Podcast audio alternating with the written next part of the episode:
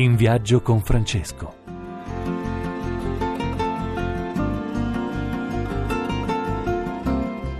Buongiorno cari amici, buona domenica. Dalla postazione Radio Rai di Assisi è Padre Enzo Fortunato che vi parla e oggi con me, vi dicevo domenica scorsa, una sorpresa. Vediamo Eh, se lo sorpresa, riconoscete, eh? che sorpresa. Che sorpresa, eh? Un amico di, di- di Assisi, un, Un amico, amico con di- il cuore. È giusto, un amico con- l'appuntamento di, di- di Assisi che facciamo sempre a giugno più o meno. Perfetto. eh? Abbiamo dato gli indizi, Ecco. sono Carlo Conti, insomma, ecco. Ecco, si è Eh, capito, no? capito, no? Ecco, siamo con Carlo oggi perché continuiamo questa analisi del linguaggio eh, del Papa, dei suoi viaggi. Intanto ricordo l'appuntamento che lui ha vissuto la settimana scorsa con Erdogan, dove c'è stata la questione dei diritti delle minoranze, dei diritti dei cristiani, è tema che affronteremo nelle prossime puntate. Quello che vorrei però oggi analizzare è un'affermazione, Carlo, di Papa Francesco che ha fatto il giro del mondo. L'omilia deve essere ben preparata, deve essere breve, eh, breve. Mi diceva un sacerdote che una volta che era andato a, a- a un'altra città dove abitavano i genitori e il papà gli aveva detto tu sai sono contento perché con i miei amici abbiamo trovato una chiesa dove si fa la messa senza omilia. Questo è Ancora Papa una volta Francesco. ci, ci stupisce, ci colpiscono queste, queste sue parole dette da- dal Santo Padre, no? che, che vi richiama a fare delle Certo. omelie asciutte, concrete, a prepararle prima, anche mi sembra che abbia indicato questo. Beh, in fondo è, è vero, eh, perché siete dei comunicatori voi sacerdoti e quindi dovete far arrivare a tutti il più possibile, non usando paroloni difficili, con delle similitudini facili, eh, catturando l'attenzione dei fedeli e spiegando nella vostra omelia alcuni passi del Vangelo o comunque dei commenti dei fatti del giorno. Quindi è importante catturare l'attenzione, l'attenzione si cattura con la sintesi, con eh, le similitudini, con i paragoni, con il modo di parlare anche, l'intonazione, insomma, ecco, quindi è curiosa bella e ancora una volta spiazzante, come sempre, perché Papa Francesco ci sta spiazzando ogni tanto, eh? Con, con sia- grande forza. Carlo, questo è un po' la, mh, diciamo quello che sta accadendo nell'analisi anche della stampa internazionale e nazionale, che vedono questo Papa che con i suoi esempi, con la sua semplicità, con la sua autorevolezza di vita, spiazza un po' l'interlocutore e la stessa Chiesa. Io però a te adesso ti vorrei chiedere, dopo questo primo appunto sulla riflessione di Papa Francesco, le omelie brevi, un uomo di spettacolo, un uomo che fa televisione, a volte può sembrare distratto di fronte ai grandi messaggi che vengono dal Papa, dalla Chiesa. Ecco, tu come vivi questa dimensione? Eh, sai, dipende ovviamente se, se credi o non credi, dalla Eh, fede o certo. non la fede. Se uno, indipendentemente dal mestiere che fa, se crede, cerca di applicare nella sua vita, non è tanto nel mestiere, ma e il mestiere fa parte della vita, quelli che sono dei principi importanti nei quali credi e che la nostra religione ci, ci indica. E, e cerco il più possibile di essere un, un buon cristiano, ma ovviamente anche un peccatore, perché eh, sono un essere umano e quindi faccio i miei errori.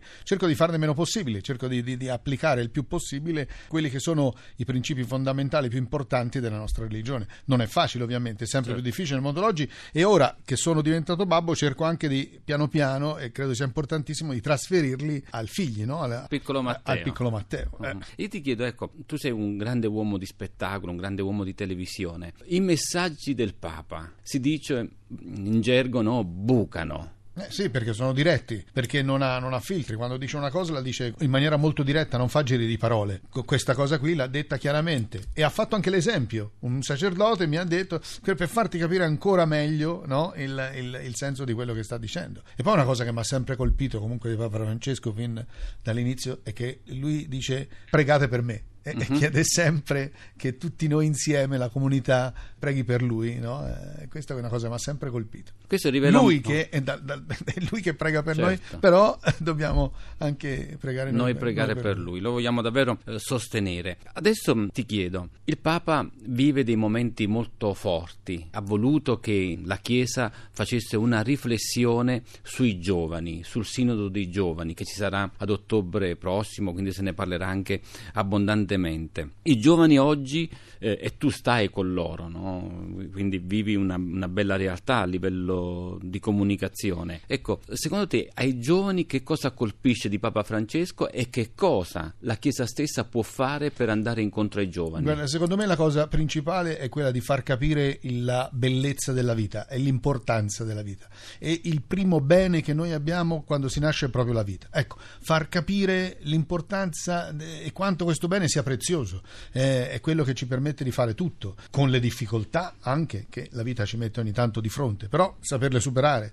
Comunque rimane meravigliosa, comunque rimane il bene più prezioso che abbiamo e che Dio ci ha dato. Ecco, tutelare, eh, saper coccolare questo bene che abbiamo la vita. Credo che ai giovani vada fatto capire questo e questo li permetterà quindi a, a, ad amare il prossimo, li, li permetterà ad essere onesti, li permetterà a rispettare gli altri, gli permetterà a non cadere in tunnel pericolosi, proprio se capisci quanto è importante la tua vita no? se non sbaglio, correggimi, non vorrei sbagliare, ma uno dei, dei, comandamenti diciamo il prossimo tuo, però aggiunge come te stesso. Come te stesso. Quindi in qualche modo ci autorizzano a volerci bene e a, a, farci capire quanto questa vita è così importante. La bellezza della vita. Ho detto male? No, no, hai detto... No, perché mi hai guardato... no, no, credevo di aver detto, come si dice a Firenze, una bischerata. No, no, no, ah, no, no è perfetto, è il primo comandamento, eh, ama il prossimo male. tuo come te stesso. poteva fermarsi, ama il prossimo tuo, punto. punto. E invece come no, te dice come te stesso, quindi in qualche modo eh, eh, vuol dire che mi devo voler bene e devo soprattutto apprezzare questo, questo, bene che è la vita. Meno male, vi ho detto una cosa con senso. Saggia, giusta, precisa. No? Io credo che questo aspetto della bellezza della vita richiami un po' quello che sta accadendo oggi, e cioè il Papa richiama sul rispetto delle minoranze, il rispetto di chi è diverso da te. Ecco, la vita comprende anche questa dimensione. Ma anche perché, sai, la diversità è da che parte si guarda. Se io vedo uno biondo, eh, eh, lo vedo diverso da me che sono moro, ma dagli occhi del biondo mi vede moro, quindi sono per lui diverso io. Quindi la diversità è sempre una cosa dalla parte dalla quale la vedi, no? Eh, certo. Io posso essere scuro, ma c'è qualcuno più scuro di me eh, e, e, per lui sono è chiaro io. E per lui sono chiaro io e non, non eh, scuro. Quindi è tutto difficile. È quello che dicevo comunque, il rispetto della vita vuol dire anche il rispetto della tua vita e il rispetto della vita degli altri. E che tutte le vite sono uguali. Uh-huh. Tutte le vite sono uguali. La vita è proprio quando si nasce, ciascuno di noi ha un bene, una dignità e un, un bene prezioso da portare avanti. Uh-huh. Naturalmente la società ci porta, e, e, storicamente la storia dell'uomo ci ha portato a mille difficoltà, a divisioni eh, razziali, sociali, lotte e guerre è, è, poi l'umanità, è l'uomo che peggiora questo bene prezioso che ha. Un'altra questione che il Papa apre continuamente con um, i suoi interventi è um, il rispetto uh, dell'ambiente. Sappiamo che è un pilastro di questo pontificato, ci ritorna spesso um, Beh, il Papa da, da, San Francesco.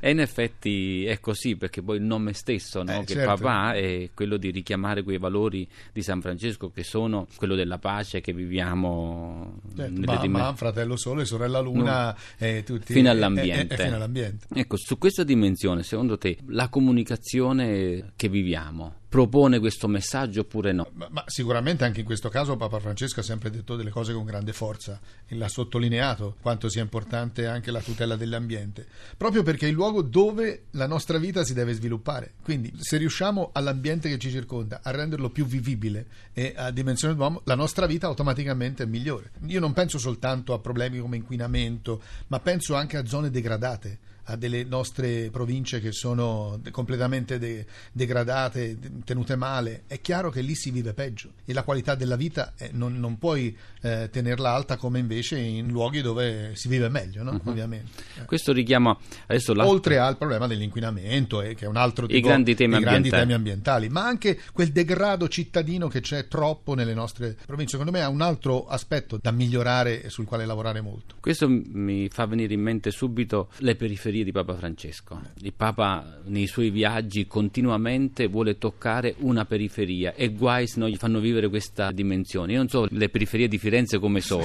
No, no ma è perché probabilmente la presenza del Santo Padre in questi luoghi accende una piccola speranza, accende far vedere che eh, anche il Papa si interessa perché come ovviamente ci dovremmo interessare tutti noi, prima di tutto degli ultimi e poi eh, degli certo. altri. E quindi ecco che lui prima e soprattutto va nelle periferie, ad, ad accendere questa piccola speranza nelle persone che vivono nelle periferie.